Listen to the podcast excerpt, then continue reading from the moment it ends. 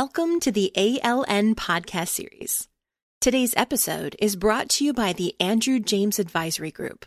A J A G provides training in the I S O fifty-five thousand standard, and our world-class training qualifies students to take the A L N A fifty-five K certification exam, an industry recognition of an individual's knowledge of the standard. Certified individuals add value to any organization's asset management initiatives. Realizing your I S O fifty-five thousand vision need not be painful. Visit us at w w w dot andrew james advisory dot com to see how we can help. Yes, hello and welcome. I am Nick Kinoki, and today we will be hearing from Keith Cunningham and Amelia Shakoy, both Assistant Director of Infrastructure with the U S. Government Accountability Office, as well as Senior Analyst Colleen Taylor. Before we get underway, I just wanted to mention that you can find this and other podcasts, videos, papers, and more at asset leadership dot net. And now, Mike Bordenaro, Director of Communications for the A L N.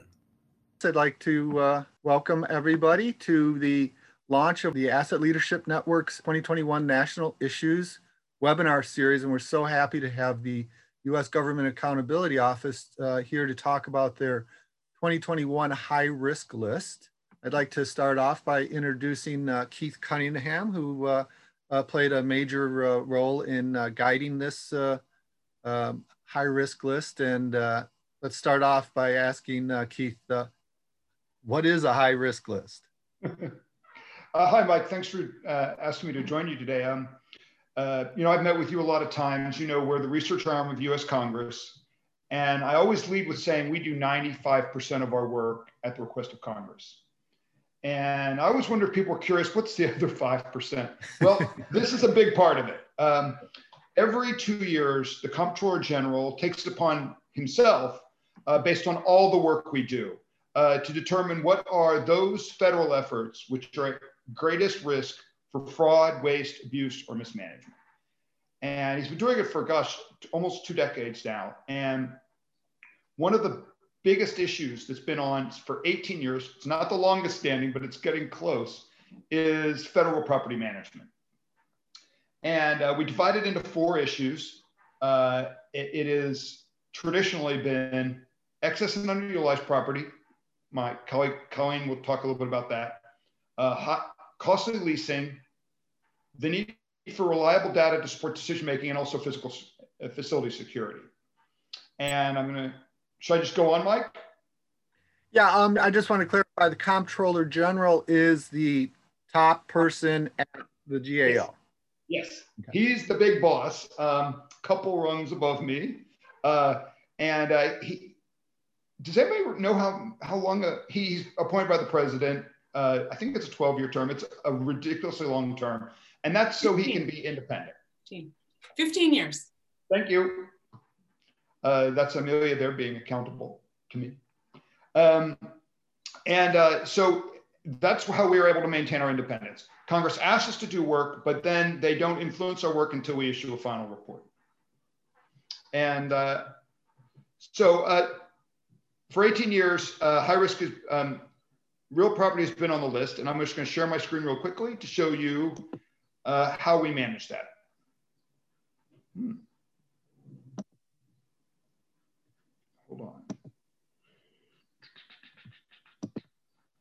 Ahead of myself there. Okay, so this is our star. Um, somebody, uh, for years, uh, people would ask us, how do you get off the high-risk list, um, particularly people at G S A? And uh, it was kind of a secret. We usually said it was classified until we finally, a few years ago, came up with uh, the star idea. And as you can see, the star starts as just really just a kind of a circle. And as the federal government starts to address the different issues, leadership, capacity, action plan, monitoring, and demonstrating progress, the star starts to fill out. Once the star is filled out, the issue comes off the high-risk list. And this is our most recent star. Uh, as you can see, leadership commitment has been completely full. Uh, we've seen ever since uh, the Bush administration, a real dedication to reforming real property and asset management. Um, and then for this year, action plan has finally been filled out. And that basically means that aside from leadership, do you have a documented plan for reforming the area and, and addressing the problems that we see. And those four problems: excess and unrealized, leasing, data, and security. And security was kind of the last one to come around on that. And it finally did this year. And then still partial progress on capacity, monitoring, and demonstrated progress. Uh, now, Mike, um, I'm going to ask you, do you want the good news for this year or the bad news first? Uh, flip and uh, bad news. That's what I thought. Okay, so data. I'm going to pop right to our neat graphic here. So the data in to support decision making has actually regressed a little bit. Um, we found that back in two thousand nineteen, G S A had this grand plan for verifying and validating all the data that agencies gave to it. And it looked really great. And it looked like we might actually finally solve this problem and have reliable data to support decision-making. What we realized was G S A does not have enough power to do this all on their own. Uh, G S A's Office of Government-Wide Policy relies on fifty federal entities who provide data to them to provide the reliable data. So G S A's effort was not entirely successful. Uh, one of the big problems we found this year was the location data. Anybody who's going to use federal property data needs to have good location data. That's addresses, longitude, latitude. Without that, you really don't have much. And we found that sixty-seven percent, hundreds of thousands of assets uh, didn't have reliable data on their location. And the problems were threefold. One is some, they, some of the locations were just wrong. Uh, some of the locations were incomplete. And some of the data just was incorrectly formatted. Um, Goddard, which I'm sharing here, is a great example of the middle one, which is incomplete data. So for every one of Goddard's two hundred fifteen buildings, they had the same address, Greenbelt Road. That was it. And so we asked G S A, well, how does that show up in your mapping program? And they showed us. You can see here the main entrance is right here, um, about two miles from the center of Greenbelt Road, which is what G S A and actually Google both believe that address shows. So that's a real problem.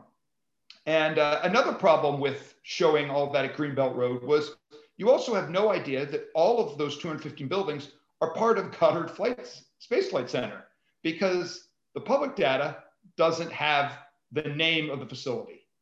So you just know that there are two hundred fifteen government buildings somewhere on Greenbelt Road.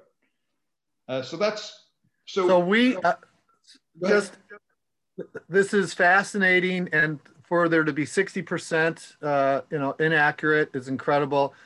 We happen to know um, Bill Broat, uh, who's with uh, NASA, and he knows that the reason why something was wrong was because they wanted to keep it top secret when they first listed it.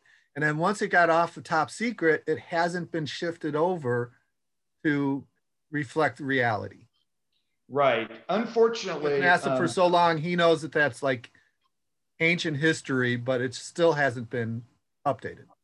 Yeah, for all of these facilities, particularly with the, the idea of keeping this data secret, Uh, we went to the Goddard web address. This is the NASA website for Goddard. And they very nicely have a, the addresses for all the buildings and a nice map of the facility on their public website.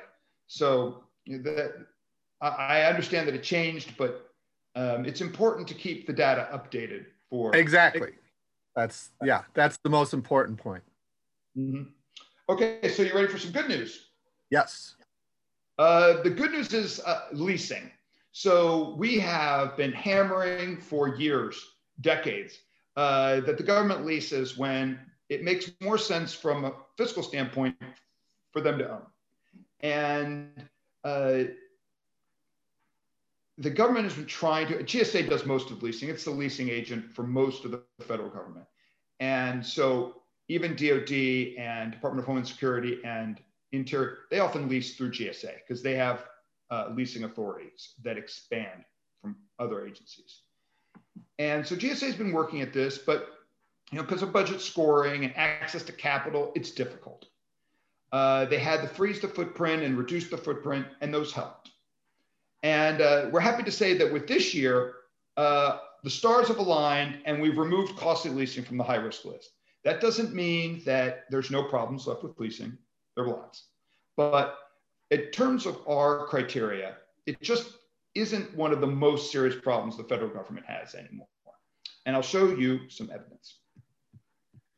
And while that uh, screen is loading up, I'd like to say that that defines what high risk is very well, Keith, how, how something came off of it.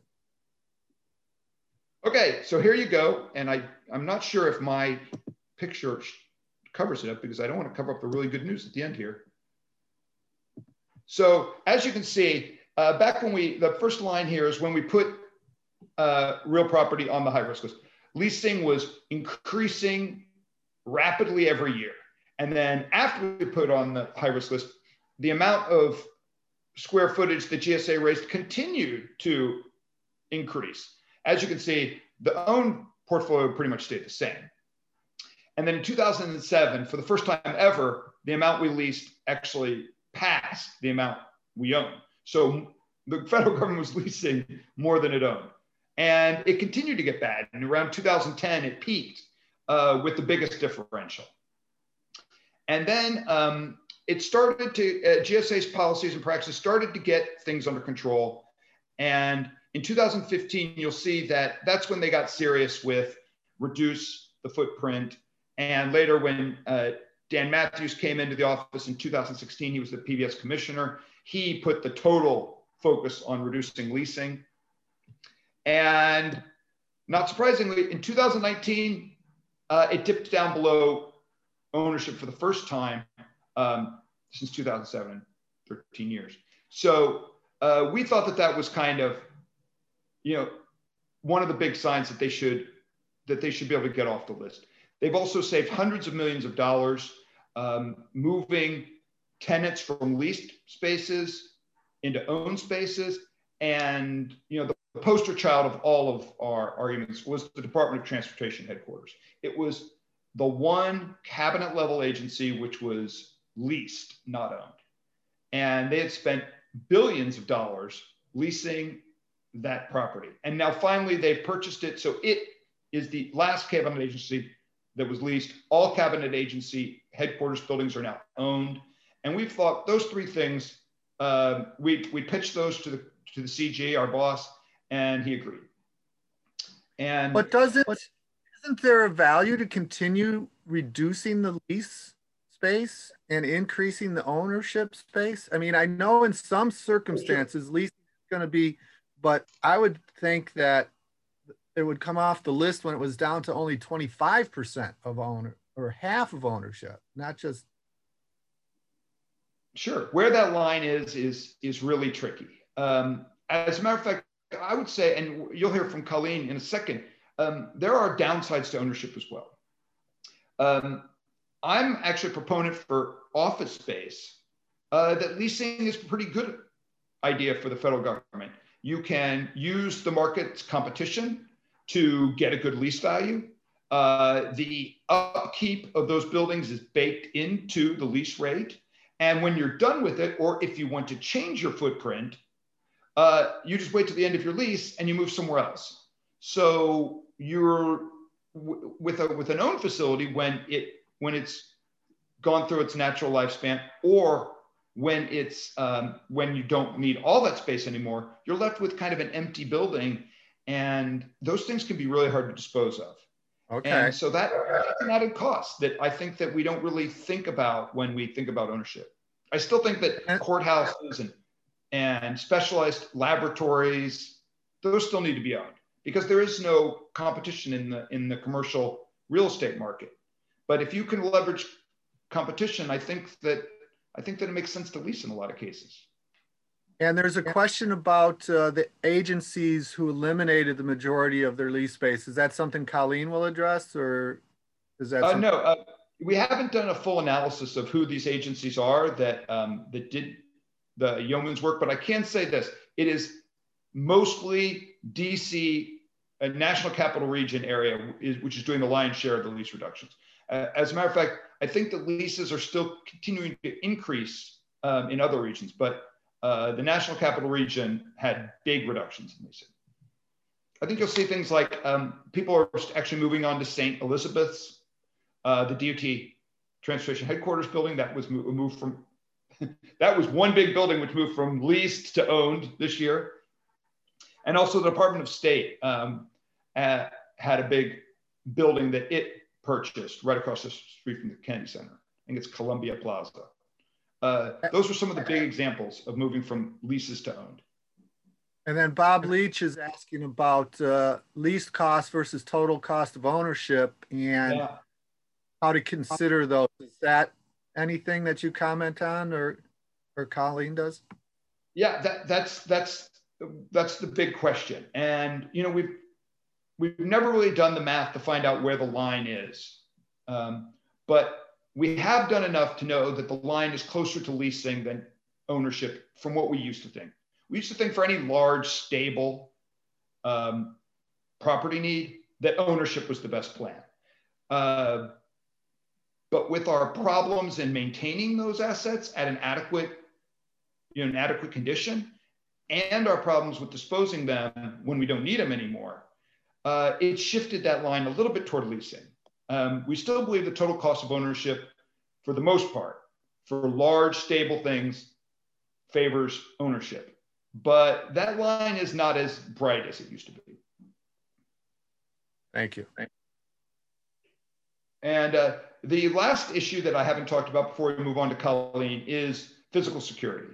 Uh, I think everybody remembers uh, January sixth, uh, the attack on the Capitol. Uh, we're doing work on that uh, to figure out how the Capitol Police prepared for the attack. Uh, other teams are doing it on what did the police do during the attack, and and what was uh, the uh, social media's impact on that.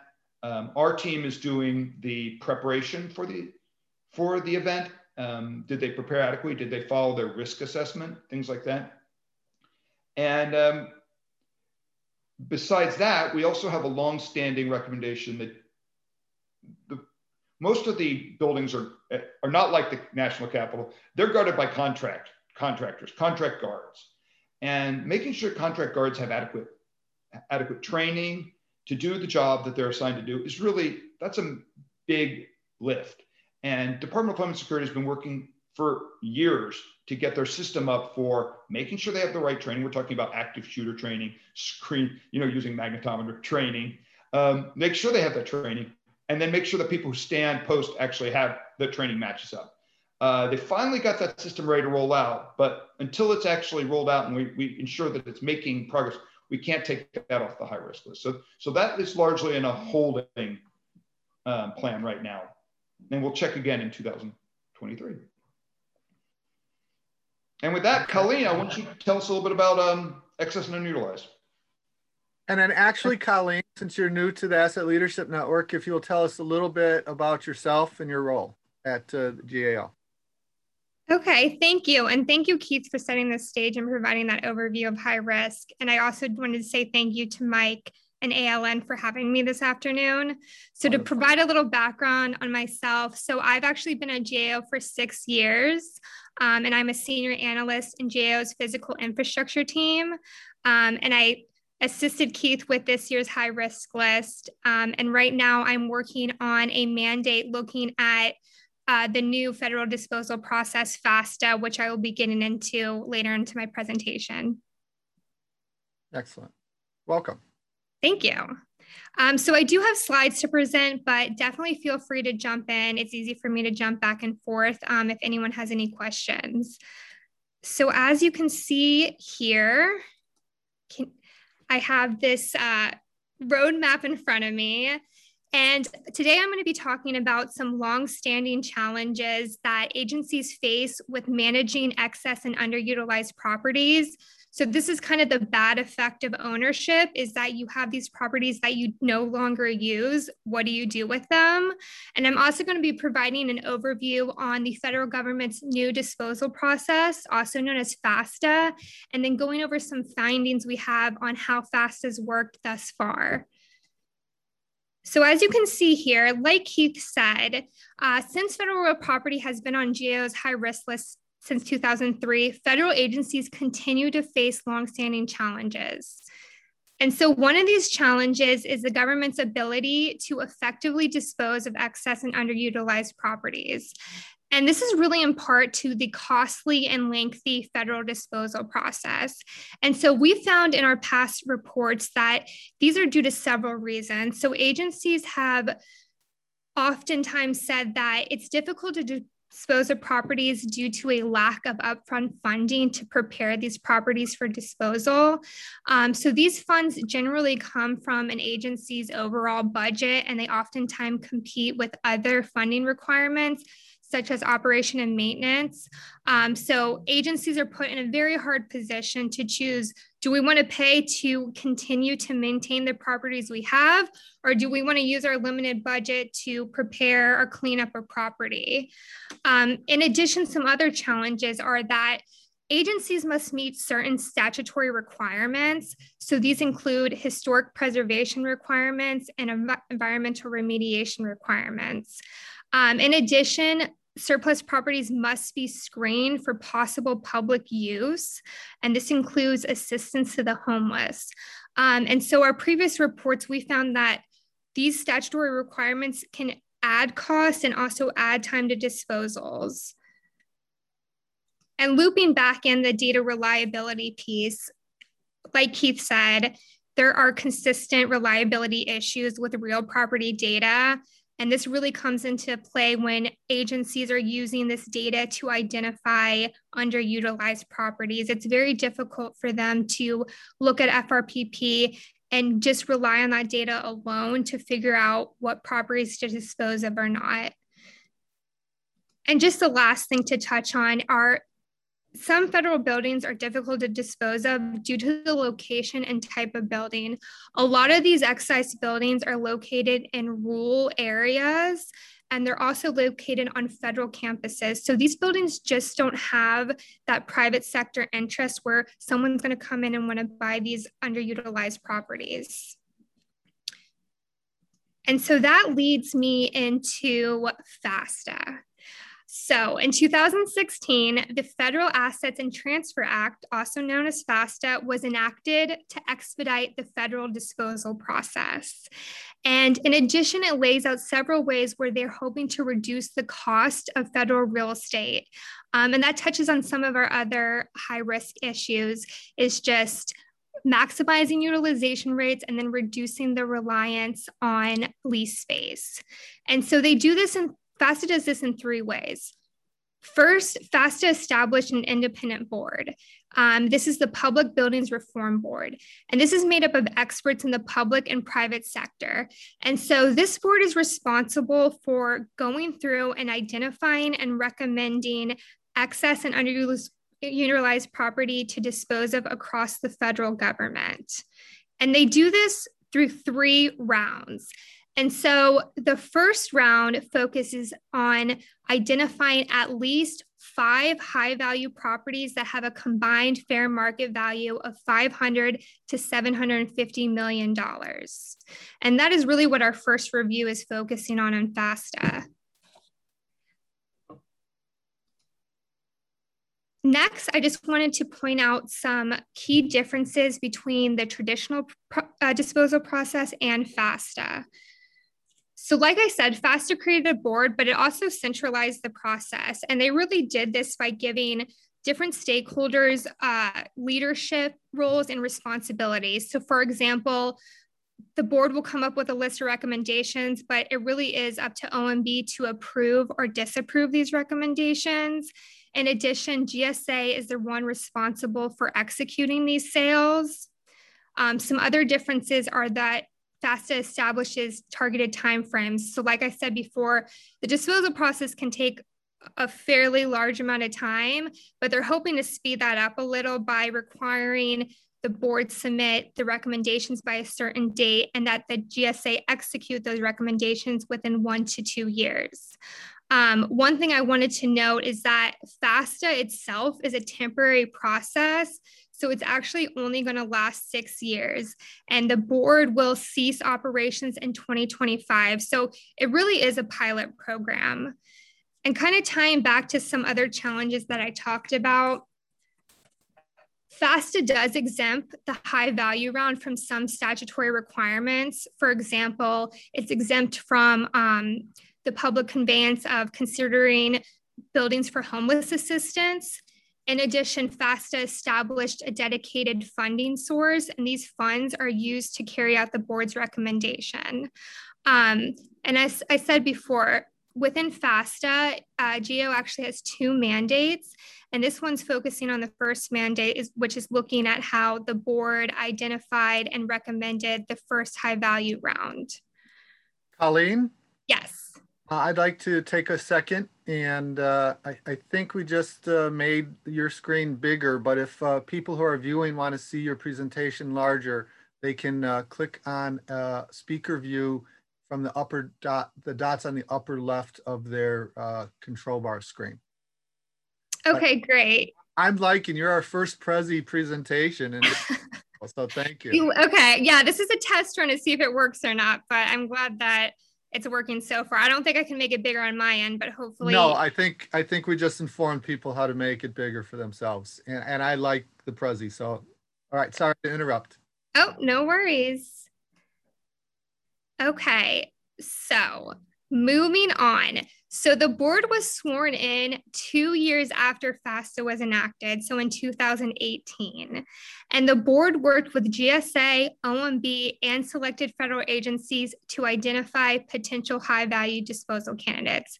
And this is really where our review comes in. So we took a deep dive on this, evalu- uh, on this identification and evaluation process. And what we found is that stakeholders identified a total of forty-four properties through three phases. And really how they did this was first G S A reviewed agencies' submissions of recommendations for properties for disposal. So these are where the agencies came together, provided recommendations of properties they personally would like to dispose of through FAFSA. Next, G S A hired a private sector contract to review the F R P P data to identify some additional candidates. And lastly, the board identified their own set of candidates, and they did this by holding public hearings, conducting site visits, and then also meeting directly with agency officials. Um, so out of these forty-four properties, the board ended up recommending twelve of them. And so these properties were from all across the country, and they consisted of different types of things. There was excess land, there was office spaces. One of the properties was the um, V A Den- Denver Medical Center. Um, so it's a wide range and variety and across the country. Um, so for example, one here is, this is a old data call center that the Department of Energy had in Idaho Falls. And at the time of the review, they actually had already removed or moved the operations to another building. So this building was just sitting there vacant, and the board came in and was like, this is a good candidate. Um, And to follow up on that, so O M B actually accepted the board's list of twelve high-value disposal candidates in January twenty twenty. And so this is where we came in in the FAFSA process, and we took a pause and said, okay, how's the process worked thus far? And this is really what we found. Um, First, we found that the board's decision-making process actually wasn't very transparent. So like I was talking about before, the whole process of going from the forty-four to the twelve wasn't really clear. And that's because the board didn't document their process, um, especially the rationales for why some candidates were selected over others. Um, obviously, this is very important and a good practice in government to document, But the fact that the board's recommendations have financial implications, including who gets funding or who doesn't, it's very important that these decisions are transparent. Um, and that's why we actually ended up making a recommendation to the board that they document their process moving forward. Um, another found, uh, finding we had goes along the lines of those long-term challenges I talked about before. And really, it's too early to tell FAFSA's effect on these longstanding challenges. Um, and that's because the properties haven't sold yet. And, you know, so, and we started our second review, and that's really when we'll see, hopefully, this process finish for this first round. Um, Agencies did tell us that FAFSA was good for them in the sense that it helped them push disposals forward. So a majority of the twelve disposal properties were actually properties agencies already wanted to get rid of. They were already on agencies' mind, and FAFSA came along and provided that mechanism. So it was good in that sense. But in regards to some of the other challenges, we just can't tell yet, especially funding. And one thing that's kind of interesting with the funding is that the sales proceeds, which I said are five hundred to seven hundred fifty million dollars for this first round, will fund future rounds. But the issue is those properties haven't sold yet. So really the funding for the future rounds remain unclear. Um, and one spoiler alert is that the next round of recommendations are due December twenty twenty-one. Um, so it's definitely coming up pretty fast. And if they don't have that piece of information on what they're going to be able to fund and cover, it, it becomes a little difficult. Um, so for my last slide, I just wanted to set things up where we are now. So for the future and next steps, like I said, G S A still needs to execute the sale of these high-value properties. Um, one thing that's interesting is as of March twenty twenty-one, G S A and the board are attempting to sell these properties as a single portfolio sale. Um, and that means that they want to sell these properties collectively rather than individually. And this is a little unique for the federal government. They haven't really done anything like this before. It's way more common in the private sector. Um, so this will be a relatively new initiative for the government. Um, in addition, G S A has contracted a private sector brokerage firm to assist with these efforts. Um, and like I said before, this next round of recommendations are due December twenty twenty-one, and these recommendations may be worth up to two point five billion dollars of sales proceeds for the government. Um, and that's where we're going to be stepping in, and we've already began our second review looking at all of this. So that is it for my presentation. I don't know if anyone has any questions. Well, first of all, uh, comment. Wow, that's a lot. You have been busy. Yes. And, uh, you have done a very good job of distilling a complex set of information into something that is comprehensible in a short period of time. So thank you for that. And uh, uh, one question is um, from Matthew Cook. In your opinion, what will make FAFSA a success, and when and how will we know? And I think be open to everybody, but uh, why don't you take a stab at it first? So I think we will know when FAFSA is a success is when these properties sell. Um, the other part of the question, I lost it, but. Oh, sorry. Uh, um, uh, what will make it, a, what'll make it a success is when they sell, and when, the answer is the same thing. When they sell, we'll know when it's a success. Yeah. Yes. And one thing, and this is, um, you know, the board is pushing to sell these properties within the next fiscal year. So we should, we'll see how things play out, um, but we should know pretty soon. Okay, what can... Weigh in on that too, Mike, if I could. Okay. Yes. You know, I think FAFSA is a, a, you know, it's it's largely a pilot. Oh, I'm, am I? Yeah. It's largely a pilot project, and it's a proof of concept. And so far, so good. You know, they did their search. They recommended some sites. Some of the sites were the sites that were recommended them. Some of the sites they found on their own. And, and if it work, goes forward, I don't want this just to be like, okay, we did FASTA, the board sunset, and now we're going to go back to the, all the old challenges we've always had. I'm hoping that once FASTA is done, we'll be able to take the good parts and make them, you know, permanent. Okay, we've got a couple other questions here, and I'm going to start with uh, Mike Imani. Is there an estimate of how large the civil agency excess property is as a percentage of total holdings? Uh, and he comments that uh, D O D believes their excess is around twenty percent of their total holdings. Do you have any calculation like that for the civilian side? So we do, and I don't know the number on the top of my head, but I know that we did report it in our high risk report. We did. Keith, yeah, we did. But that number is coming from F R P P. So they do know that based off the F R P P data. And like he said, I mean, that comes with another host of issues. Is that the most accurate count? We don't know. Um, in addition to F R P P, agencies also have their own asset management systems. And we found that agencies usually rely on that more because they believe that has a more accurate count. So we do believe agencies do have a good idea, but again, those data reliability questions come into account.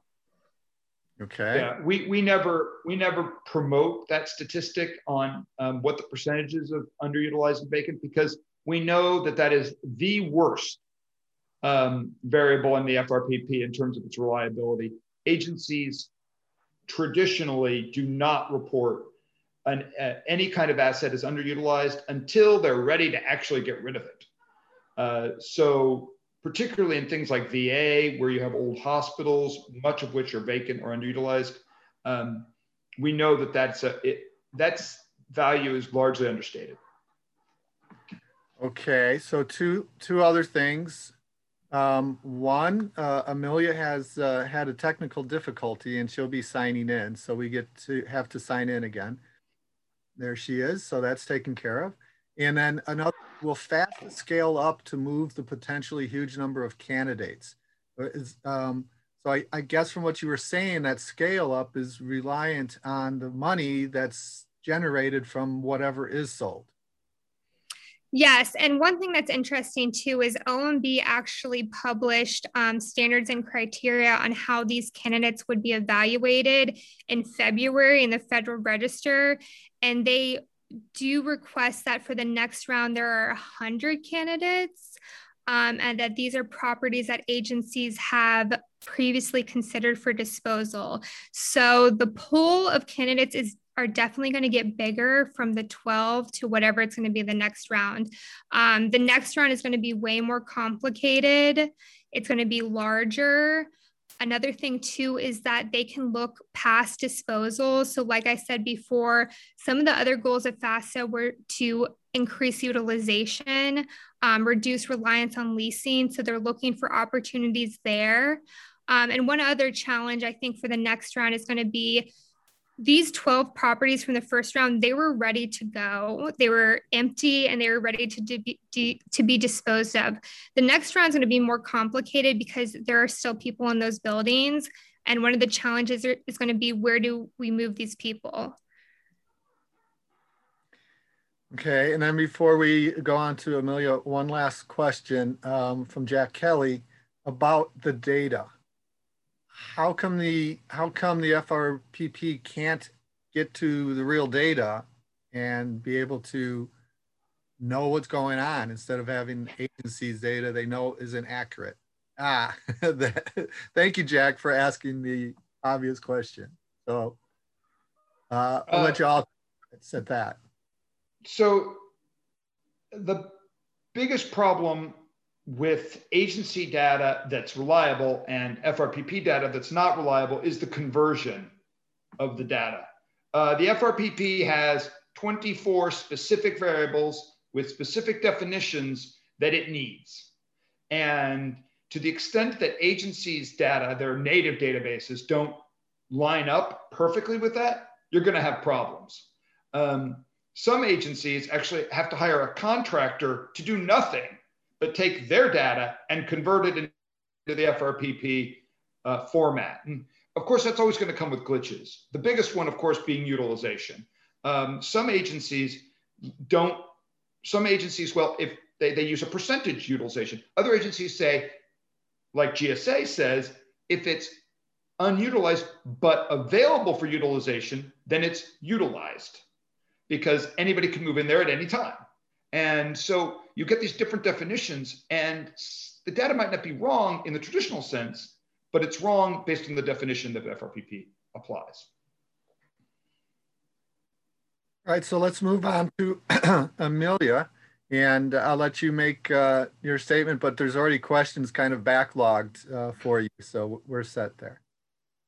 All right, well, uh, thank you, Colleen and Keith. It's, it's a, you've already provided a lot of information, so I just wanted to make a, a tie-in to asset management overall, and it may be obvious to some. I don't know, of course, we don't know who exactly are the attendees, but I'm guessing some of your regular participants and people who already know a lot about asset management, but clearly managing real property is, is about managing assets. All of our real property for the federal government is, is assets. Every piece of real property is an asset.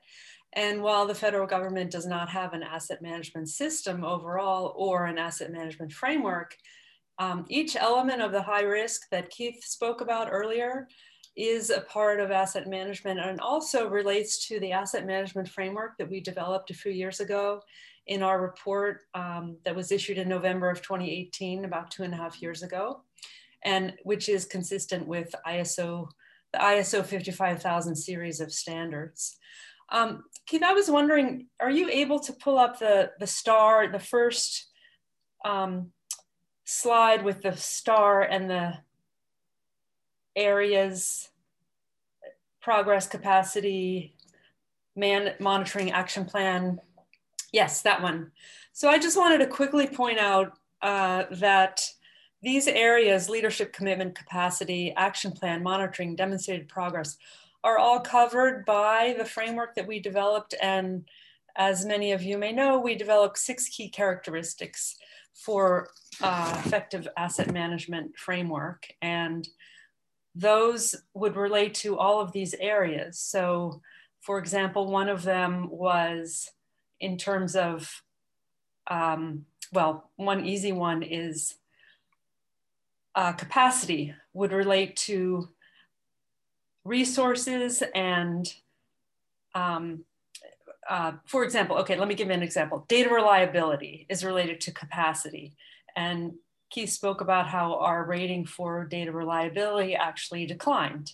So for the data reliability uh, area, uh, we looked at mon that was monitoring and demonstrated progress that need improvement. And both monitoring and demonstrated progress fall into our framework, where one of our six key characteristics is evaluating and improving, which includes monitoring, and uh, demonstrating progress would also fall into evaluating, excuse me, yeah, evaluating and improving. So that's just an example. Uh, the data reliability is also relates directly to another one of our key characteristics, which is maintaining quality data. Obviously, that's a direct relationship. So I just wanted to show that there are you know, uh, correlations, but which there should be, between our framework and this star that we're using, which we were not thinking about an asset management framework when we developed it, but it just makes perfect sense that it should be related. Uh, another area in terms of capacity in the facility security area, the areas that need to be improved are resources, as I said, and monitoring, and capacity, which have to do with leadership support, which is resources under our framework, the asset management framework. Leadership support has to do with providing enough resources, which here in the star we're calling capacity, but resources are part of capacity.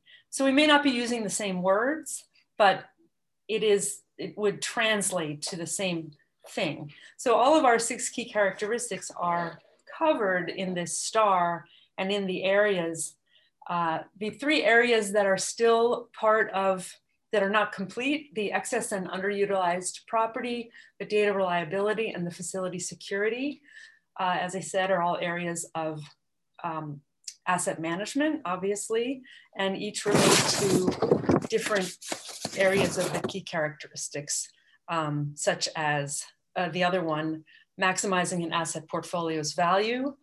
Obviously, if you don't have a good security, you can't maximize the value of that, of that asset.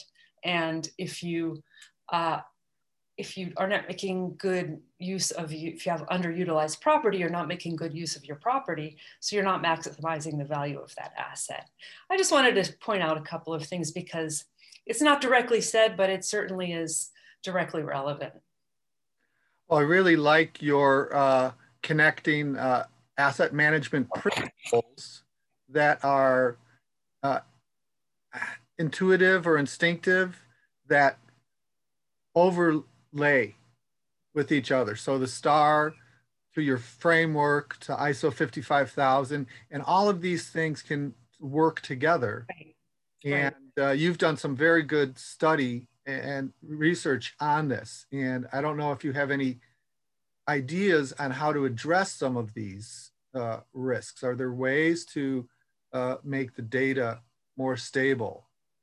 Or is that even your position? Well, no, well, we do have, Keith, uh, in, in the high risk report, we do have what remains to be done, which is a section of the report. Um, so that's, that's another question that we didn't really talk about. And I don't know if we have time to do that now, but that, sure. um, that is, that is part of, for example, for facility security, Keith mentioned that one of the risks is the training of the guards. That's one area where they still need to do work. And that has to do with capacity, as I just mentioned, resources. In, in terms of asset management, we would call it resources. In terms of the STAR, capacity. But what I tried to say is I, I think they're very much the same thing. So the area that they need to work on is, is making sure that their guards are fully trained and meeting the standards that are out there for security guard training. So mm-hmm. when they get them trained proper or up to the level, up to the standard that they should be, then they might be able to fill in that part of the capacity. And that has to do, that's resources, the staff are resources. Um, mm-hmm. And we may have some work, no, we have some outstanding recommendations on that. I'm not sure exactly what we'll have to do, but I know that, I know that F P S is working on that. I'm not sure exactly the status of that, but that's just an example. Uh, I know that, um, yeah, well, that's an example. F P S. F P S? Ah, Federal Protective Service, sorry. Those are the, um, uh, Keith was mentioning contract guards that protect the federal yes. building. And those are F P S, okay. So and Mike, then, regarding data, um, in order to get it squared away and actually to get it to a place where we could remove it from the list, like leasing, uh, G S A has done, gosh, almost everything it can do. Um, in terms of trying to get the, the agencies to provide reliable data. And so the rest of it comes from leverage, getting leverage on the agencies. Uh, Department of Defense is the biggest um, culprit here. They have the most uh, assets of any agency, and their data is also the worst. So um, finding ways to leverage them to provide, and honestly, like Amelia said, to value good data. The idea that D O D doesn't need good data on its assets to manage its assets, it's, it's really a fallacy. The idea that we want them to do good data, it, it, it's nonsensical. Uh, until they value the data and the reliability of the data, we're not gonna be able to remove this from the list. So anything we can do to increase that leverage on D O D and to get them to recognize the value of good data, mm-hmm. that's what's really gonna make a difference. Well, we do have some uh, uh, attendees, uh, including Mike Imani uh, and uh, Kimono Numa is one of our, our uh, patron companies. If they want to chime in on the chat on anything, because uh, Mike contributed that twenty percent of the D O D uh, real property was excess. So he has some familiarity with the way they're managing data. If there's any comments uh, that he would like to make. Uh, and I know Kimono Numa is trying to help Department of State uh, with their data reliability too. They can chime in with uh, comments. But uh, previously there was a question about um, value from assets. And related to, uh, Keith, what you were saying about the difficulty of managing uh, real property and keeping it up, if the federal government starts doing better asset management, might it be able to have more value from owning more of its own properties? Absolutely. Uh, it's a travesty. It's it's work that, that we have ongoing right now, looking at the condition of the government's owned real property. Uh, leading practices say that you should reinvest two percent of the value of the property every single year. Well, the government doesn't even approach one percent of a reinvestment. Consequently, our, our owned assets um, age quicker. They uh, go out of service sooner. And at the end of the day, the lifespan of the building is, is made shorter. So, and, and when you go to the FAFSA process that Colleen talked about, you get less. So it's really just a loser. Uh, think about your own house. Would you really let your house just run to failure?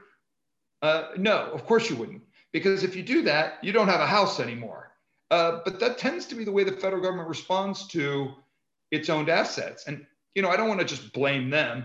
You know, they tell Congress that they need the money for repairs. Congress doesn't always give them the money they need for repairs. And so there's a little bit of a finger pointing game going on right now. We think the federal government can still do a better job of explaining that why it matters. One of the things I don't think G S A makes enough news about is for every one dollar of deferred maintenance, that's going to cost you four or five dollars down the road of additional repairs once those systems fail. And so spending a little bit of money now to save a lot of money later, I think if even Congress can understand the value of that. Okay, and we've got a couple of comments, uh, uh, Bill, and I don't know his last name, uh, but he's saying that uh, it's not always beneficial for lower level organizations to disclose its data to higher levels. That does, I mean, I understand that on an emotional level, but a legal level, I, I think, what, what comments do you have on that? Being a parochial is uh, as old as the government, and trying to uh, keep your stuff and your information contained, it's just, it's, it's always been the way kind of I'm almost humans are. Uh, we got to fight that. Asset management requires a much more strategic view of, of property and, and hiding your assets. Uh, uh, Colleen knows that a lot of agencies are, are accused of hiding their valuable assets so that they aren't sold out from under them. Um, and that's ridiculous. Um, it's, it yeah. benefits them as a taxpayer if we get rid of those. Right, yeah, yeah I, I agree. It's not, it's really not up to the agency whether they disclose their data. It's the federal government, you know, it's taxpayers. The information belongs to the taxpayers, not to the agency. Yeah, I we, wanted we talk, sorry. Go ahead, go ahead, Amelia. I just want to respond quickly to one question. This will be very simple, uh, from someone named Robert. Uh, was D O D real property infrastructure removed from the high risk? The answer is yes. It's called support infrastructure management. Um, and yes, it was removed from the high risk list. That's not our area, but it was removed. And then uh, Mike Imani did uh, uh, comment. He said, continue to focus asset data to be part of the agency financial audit process. So that's something that I S O fifty-five thousand encourages, is the uh, breaking down of silos. And I think what he's recommending there is that the data be part of the financial audit may help uh, with some of this uh, problems with data. Mm-hmm. We of and course has, support that. Has the uh, G A O ever studied uh, D O D system to assess the data quality? We definitely have that. Um, so the way uh, G A O has a couple silos, unfortunately, uh, part of it is the Defense Capabilities and Management team. They handle defense because D O D is just so big. And uh, Colleen, Amelia, and I, we get the, uh, the rest of the civilian agencies, uh, but we have studied that. And Uh, that could be a topic for uh, another A L N presentation, possibly. um, we'd be more than happy to uh, uh, talk about how that would be useful to uh, value to the nation. Um, and then uh, going back a little bit when uh, we were talking about the uh, F R P C, Jack Kelly asks, uh, why can't they resolve the data definition issue? He's worked, you know, at O M B, and he remembers that as being more of a matter of will than a technical issue.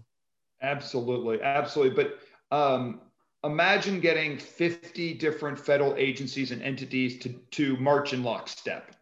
Uh, again, this is a, G S A tells them how they want the data, and they didn't just make it up out of thin air. The Federal Real Property Council as a whole agreed to these definitions. So uh, they had a process, they came to an agreement, and um, some of the agencies just don't choose to follow the agreement. I, I can understand the problem. You've been doing something a certain way for, I don't know, decades, and your, your native database is set up to handle it in a certain way, and your people out in the field have always done it this way. Getting that kind of institutional change is hard, and you need a reason to really force people to change, and, and that's hard. And that's why we keep hammering on it. We talk about asset management, but I think uh, we also should have a subdivision of uh, human behavior management also. The leadership, well, this is another discussion, but one of our criteria is leadership and collaboration. So human behavior is related to collaboration. And mm-hmm. collaboration is definitely part of asset management, because if you don't have collaboration, you're not going to be able to manage your assets very well. Totally. Um, it is understood. So, Colleen, what did you think of uh, your first A L N uh, webinar? I thought this was great. Um, this was actually my first panel ever. Um, so I think oh. this was a, yeah. Um, so no, I thought it was great, very well organized. It was really, it was really fun to share our work. Um, And, you know, like you said, it seems like we've done a lot, and we have done a lot. So fitting it all into, you know, an hour is al- always a challenge, but I'm glad that we were able to share some of our work. This is just to get people interested and know that there's more information out there. Yes. Colleen, I just want to say, uh, I thought it was, I I'm, thought you did a great job, but I know you're going to regret it, because you're going to spend most of twenty twenty-one teaching me how to do Prezi, because it was amazing. Yeah. I'm doing it every time from here on, and you're showing me how. Yeah, um, maybe you'll come back and give us uh, all a uh, Prezi presentation. Okay, I'll do a tutorial. And then uh, Keith and Amelia, are there any uh, um, closing comments you'd like to make? Uh, no, uh, anybody who's part of the Federal Property, anybody's familiar with the Federal Property Association, Uh, next month, as a matter of fact, one month from today, um, we're going to be having a high-risk uh, panel uh, featuring the Comptroller General himself. We'll also be bringing in people from G S A and maybe even D O D to talk about some of the progress that they've made in getting off the real pro- high, the high-risk list. Um, and uh, you know, if you want any details on that, it's free for anybody who wants to attend from government. Uh, we'll definitely post that on our events page and uh, mention it in our newsletter. So thank you. I appreciate that. And Amelia, is there any closing comments you'd like to make? You are muted. Uh, thank you for having us. It's been a pleasure. We're continuing to do more work on asset management. And although we don't always name it that way, that's what all of our work is. So we look forward to talking with you further. Excellent. So um, just want to once again uh, thank uh, Andrew James Advisory Group for uh, making these uh, available in uh, video and uh, podcasts. Uh, Andrew James Advisory Groups provide uh, training that leads to A fifty-five K professional certification. So you might want to check th- that out and see how you can learn more about I S O fifty-five thousand approach. And then uh, next week, as part of our series, we have uh, the twenty twenty-one Infrastructure Report Card from the American Society of Civil Engineers. And Anna Denneke, Carol Sevier, and uh, David Totman will be speaking, and we're looking forward to that. Um, and of course, all of our uh, uh, regular patrons and organizational members, we're very uh, thankful for their support. And we're thankful for uh, the active involvement in the G A O in using A L N as a, a vehicle and a platform for getting the information out to the public, and uh, we're happy to be of assistance to you. Thank you very much. And thank you to the audience for attending and sticking all the way through. We had full uh, attendance through the, uh, the hour. So thank you, everybody. See you soon, Mike. Thank you. Okay. Bye. Thank you all for listening to a great first session of the A L N Podcast Series twenty twenty-one National Issues. If you liked what you heard, you can find this and other live recordings, podcasts, videos, and more at asset leadership dot net. We hope you enjoyed our podcast, and we would like to thank the Andrew James Advisory Group for their sponsorship. For more information about A J A G and their services, please visit w w w dot andrew james advisory dot com or email info at andrew james advisory dot com.